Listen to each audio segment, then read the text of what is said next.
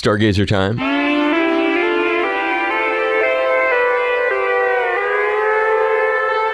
Our weekly look into the massive universe around our ridiculously tiny planet. And as usual, we turn to Christopher Phillips for his expertise on that and what we can look for in our dark island skies. Hey, Chris, welcome back. What do you have for us this week? Hey, Dave. It's good to be back. For this week's Stargazers, look out for the planet Venus located in the west after sunset.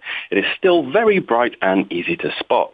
Speaking of bright, the moon will be exactly that. It is approaching its full moon phase this week, so stargazing for faint objects will be a real challenge. I understand something else that's kind of a real challenge you should have on the uh, news pile this week, and that is a cosmic census. It's super awesome. The folks at Subaru Observatory atop Mauna Kea have released a massive amount of data as part of a great cosmic census.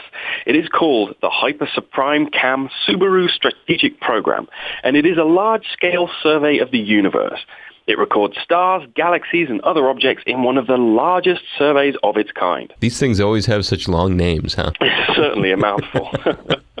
And in terms of survey, exactly how does this work? Well, astronomical surveys use telescopes to collect data from the entire sky, night after night and year after year, in order to build up a picture of our universe. And these were all optical images, meaning it was basically just like real camera images. They are indeed. In fact, if you had eyes big enough, you could probably see the same things that Subaru picked out in the night sky, although your eyes would have to be pretty big.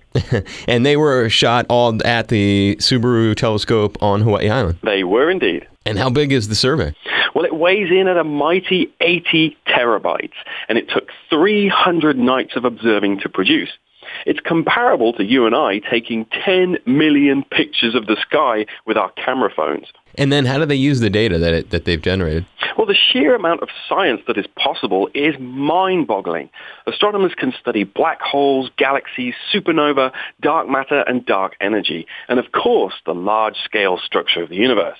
Our listeners can see a sample of some of this beautiful work by visiting our website. Just head to hawaiipublicradio.org to take a look at the material and an interesting stargazer from you this week. Thank you, Christopher. You are welcome, Dave. It's Christopher Phillips, and I'm Dave Lawrence. We'll catch you next week for Stargazer.